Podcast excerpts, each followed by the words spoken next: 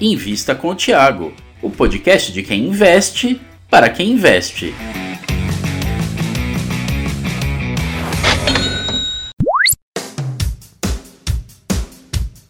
Olá, olá, investidor e futuro investidor. Eu sou Gustavo Groma e estou aqui de novo para acompanhar vocês no Invista com o Tiago. E hoje Tiago Reis recebe João Daronco, analista Suno Research, para destrinchar tudo sobre Oi. Vale a pena? Não vale? Como que a empresa está no momento? E o passado? E o futuro? Ouvido no fone e bora lá! Oi BR3, uma das ações mais buscadas da bolsa. Será que vale a pena? Essa empresa tem prós, mas tem muitos contras. A história do Oi começa lá em 1998 na privatização da Telebrás. Tá? O que, que era a Telebrás? Basicamente a Telebrás ela era como se fosse uma Eletrobras do setor de telecomunicações era uma gigantesca nacional que tinha como responsabilidade toda a questão de telefonia fixa, é, sinal para telefonia móvel, entre outros pontos. Tá? A gente tinha essa grande estatal, em 1998 ela foi é, desmembrada por regiões. Então houve 12 é, empresas, 12 grandes regiões, foi feito um leilão para cada uma delas. Dentre elas, destacava-se a região norte e leste. É, e essa região ela foi adquirida por um veículo de investimento.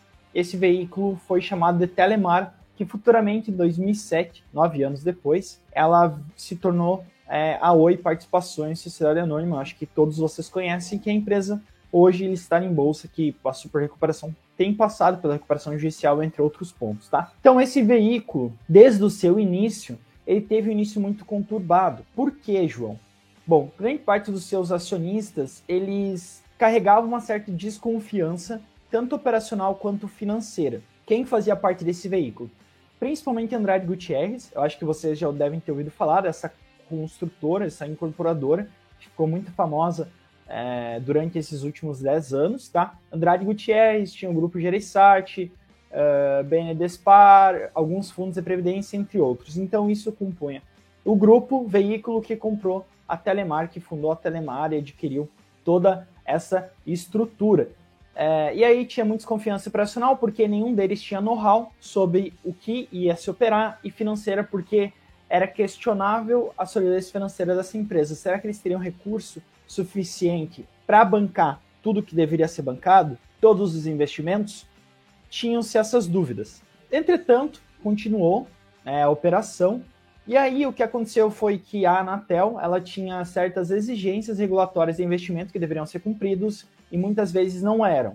Uh, isso acarretava multa e a Oi, a Telemar, posteriormente Oi, começou a acumular muita multa. E aí em 2008 a gente teve uma mudança na lei, teve uma mudança na, na lei das outorgas, tá? E o que aconteceu durante esse período foi que poderia se haver a fusão de empresas de duas áreas diferentes. Como eu falei, foram desmembradas em 12 áreas diferentes, a gente poderia ter a fusão de duas áreas diferentes, tá? É, nesse período, a gente teve um movimento para se criar uma campeã nacional. Eu acho que todos vocês já devem ter ouvido das campeãs nacionais, a Oi foi uma delas, e foi uma das campeãs regidas para Telecom.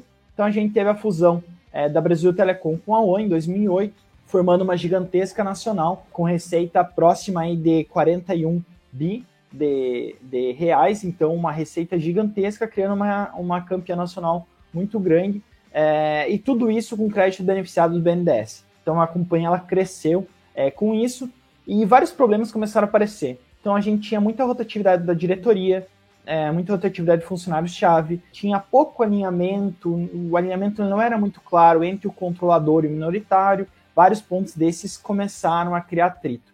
Em 2013, a gente teve uma outra fusão com o braço da Portugal Telecom, é, o pessoal chama bastante DPT, tá? Portugal Telecom, as iniciais. Uh, e aí, durante essa fusão, muita ideia dessa fusão era aumentar ainda mais o tamanho da Oi, tá? É, o grande problema dessa fusão é que aconteceram alguns problemas societários. A Portugal Telecom, ela tinha parte dos ativos que estava com Banco Espírito Santo. O Banco Espírito Santo e a Portugal Telecom tinham o mesmo controlador, um controlador em comum. E aí, esses ativos, o Banco Espírito Santo acabou quebrando, esses ativos viraram pó e os sócios da Oi, os acionistas da Oi perderam tudo. E quem pagou o pato foi o minoritário.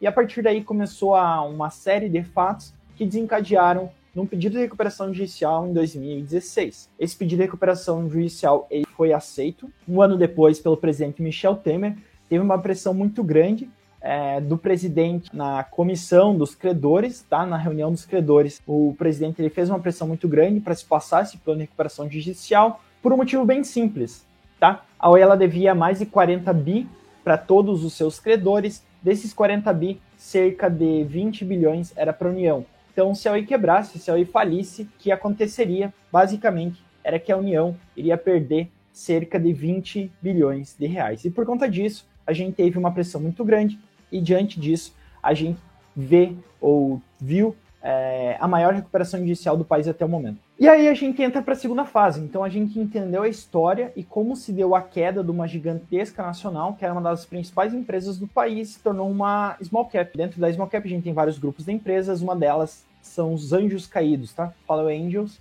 É, e a Oi se enquadra dentro desse grupo. E aí a gente entra na segunda fase, que é a reestruturação. Então a gente teve lá o plano de recuperação judicial, 2016 até 2018, 2019 a 2020 a gente teve o plano estratégico de transformação, e esse plano estratégico ele começou a ver quais ativos poderiam ser vendidos, como é que iam ser realizada a venda desses ativos, entre outros planos, tá? E o principal plano está no foco no novo core business da companhia. Então a Oi, ela tinha é, uma estrutura legado, tem uma estrutura legado até hoje, que é banda larga de cobre, orelhões, todos vocês conhecem, telefonia fixa, etc. E atualmente ela tem o core business dela, que é fibra ótica.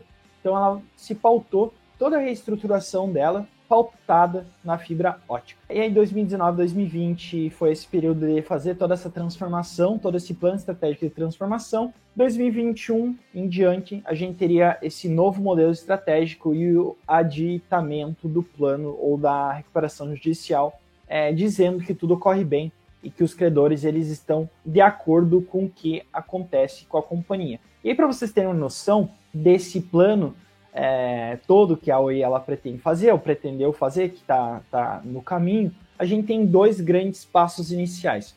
O primeiro é um programa de desinvestimento e o segundo é um programa para captação de funding. O programa de desinvestimento, basicamente, é a companhia pegar todos os ativos antigos que ela tinha, ela desmembra tudo vende tudo para conseguir captar dinheiro e conseguir investir no seu próprio negócio, investir na fibra. Eu estou deixando aqui uma imagem para vocês do capex da Oi nos últimos cinco anos. Então, como vocês podem ver, é um capex muito elevado e o mais importante desse, dessa imagem é o percentual de capex destinado para fibra. Então, quando a gente pega em 2018, por exemplo, o capex era de próximo de 6 bilhões de reais no investimento da Oi era próximo de 6 milhões de reais no ano. Desse, 15% apenas foi para fibra. Quando a gente pega 2020, o capex ele aumentou, tá? Ele passou para 7,2 bi. Só que quando a gente pega um investimento direcionado para fibra, a gente vê que ele passou de 15% para 65% desse total. Então, o total aumentou e o percentual distribuído para fibra aumentou. Então, a companhia tem investido muito é, nessa questão de fibra ótica. Eu vou comentar no final desse vídeo quais são os riscos que eu vejo, tá? Não é algo trivial de ser feito, mas é uma decisão acertada, ao meu ver. Eu acho que fez muito certo a Oi migrar para esse, esse ramo, é, mudar o core business, mudar o foco da companhia, tá? E para conseguir captar dinheiro para investimento, que esse investimento deve continuar pelos próximos anos, ela precisou fazer diversos desinvestimentos. E aqui a gente está mostrando para vocês quais foram os desinvestimentos feitos. Eu acho que os principais foi a venda de participação na Infraco, que é o, o braço que vai desenvolver a estrutura de fibra ótica da Oi no país, a venda dos ativos é, móveis, tá? dos data centers, das torres e da Unitel. Então, acho que esses são os principais. A gente tem ainda em andamento a UPI TV, tá? mas isso vai gerar próximo a alguns milhões de reais, então não é tão relevante assim. O grosso já foi feito. O próximo passo da companhia, ou o que, ela pretende fazer, basicamente é continuar investindo em fibra ótica. Como eu falei, esse vai ser o core business dela. O que acontece é que a receita da fibra ótica está crescendo, porém a receita da legado está caindo. Em algum momento a gente vai ter o break-even desse, desse movimento, ou seja, a receita da fibra vai começar a compensar a queda do legado, que o legado basicamente é cobre, tá? É o que já está ali. E aí, a partir desse momento, a Oi ela deve começar a apresentar é, aumento na sua receita, aumento na geração de caixa, entre outros pontos. Antes disso, quem é acionista da Oi pode esperar uma queda na receita, e aí tem várias projeções. Tem algumas pessoas que falam que em 2022, alguns analistas falam que em 2022 isso já vai acontecer, outros já estimam para 2023. Eu diria que eu acho difícil acontecer no final desse ano, eu imagino que deva começar é, na metade, ou deva acontecer próximo da metade do ano que vem, tá bem? O próximo ponto que eu queria comentar com vocês é a questão de como a Oi está posicionada dentro do plano estratégico dela, como a Oi está posicionada nessa questão de fibra. Aqui abaixo eu estou mostrando um gráfico para vocês que ele mostra qual que é o market share de cada uma das grandes operadoras nos municípios que estão presentes. Como a gente pode ver, desde 2019, no início de 2019, eh, que foi próximo de quando a companhia começou a vender seus, seus ativos, aumentar o investimento em fibra, etc., a companhia ela começou a crescer muito o seu market share, muito por conta do seu preço. Então, a Oi ela faz uma campanha muito focada em preço e por conta disso, ela tem a liderança é, de fibra na grande parte das capitais onde ela atua, como é possível ver também é, nesse gráfico do Brasil. E aí, falando de futuro, a tendência, o que se espera é que eles continuem crescendo. Hoje em dia, eles têm próximo a 3,5 milhões de casas conectadas. A ideia é que isso passe para próximo de 8,1 milhões de casas conectadas em 2024, tá? com o take rate subindo, um take up subindo, tá? O que é o take up? Take up basicamente é, existem dois grandes conceitos quando a gente está falando de telecom, de fibra ou de empresas ligadas à banda larga, etc, tá? Casas conectadas e casas passadas. O que, que é cada um deles, João? Eu vou explicar para vocês porque isso tem que ficar muito claro para vocês entenderem qual é a estratégia da Oi. Casas passadas, basicamente, é quando eu pego uma fibra, é, eu passo por uma rua, Nessa rua existem 10 casas possíveis de serem conectadas. Então eu passei a minha fibra por 10 casas. Então o número de casas passadas seriam 10. Quantas casas dessas que eu passei se conectaram à minha rede? Digamos 5. Então eu tenho 10 casas passadas, minha fibra passou por 10 casas, porém eu tenho 5 casas conectadas. Tá? Então 5 casas dessas 10 se conectaram à minha fibra. Com isso, eu tenho um take-up de 50%. Take-up basicamente correlaciona quantas são as casas conectadas em relação às casas passadas. Take-up que a o, ela espera é próximo de 26%. É uma projeção bastante ambiciosa, ao meu ver, tá? Por quê? Porque a competição tem aumentado e aumentado muito. Tem muitos provedores, e esse é um dos principais riscos que eu vejo para o business. Tem muitos provedores menores que estão muito capitalizados, entraram na bolsa durante 2021. E eu posso citar BrisaNet, Desktop, Unifique, que estão capitalizados, estão crescendo muito nesse ramo e vão investir muito nisso. Então, é, eu acho que é um dos principais pontos a questão de concorrência, se isso vai conseguir ou não se concretizar. Porém, se isso se concretizar, a tendência é que a receita é, vinda da fibra ótica para Oi deva passar de 3 bi em 2021 para próximo a 9,3 bilhões em 2024.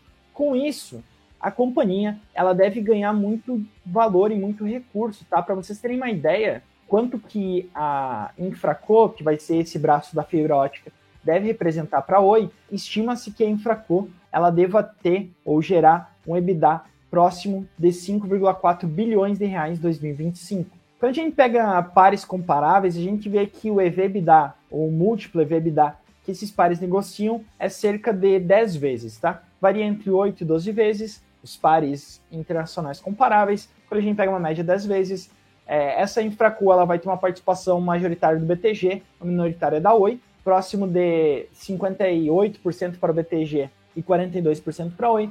Quando a gente pega a participação da Oi dentro desse negócio e quanto esse negócio poderá valer, a gente está falando de próximo de 22 bilhões de reais. Então é um valor muito expressivo, tá? Todas as estimativas mostram que a nova Oi ela deve ter uma receita aí de próximo a 15 bilhões de reais, um EBITDA ajustado só para a nova Oi de próximo de 2 bi com uma margem EBITDA também bem elevada, tá? Próxima a 13 a 15% é o que se estima. A grande dúvida que fica, eu acho que essa é a pergunta de um milhão de reais, é a Oi vai conseguir chegar nesses números? A Oi vai conseguir entregar isso? A Oi hoje é uma corporation, ela passou por muitas dificuldades, os majoritários dela antigamente, eles acabaram por lesar muito o minoritário, muitas das vezes.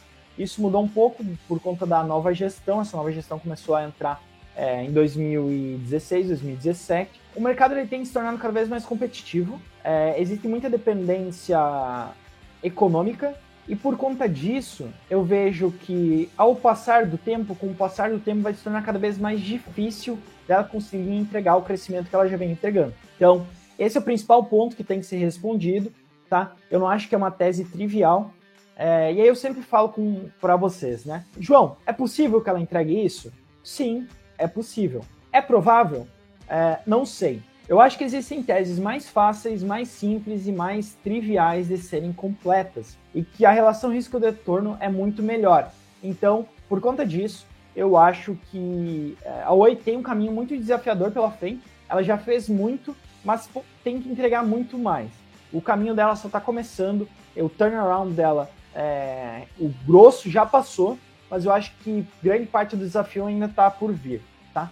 Forte abraço a todos e até o próximo vídeo. Muito obrigado, João. Muitas pessoas têm dúvidas a respeito das ações da Oi BR3. Eu acho que agora essas dúvidas estão devidamente esclarecidas.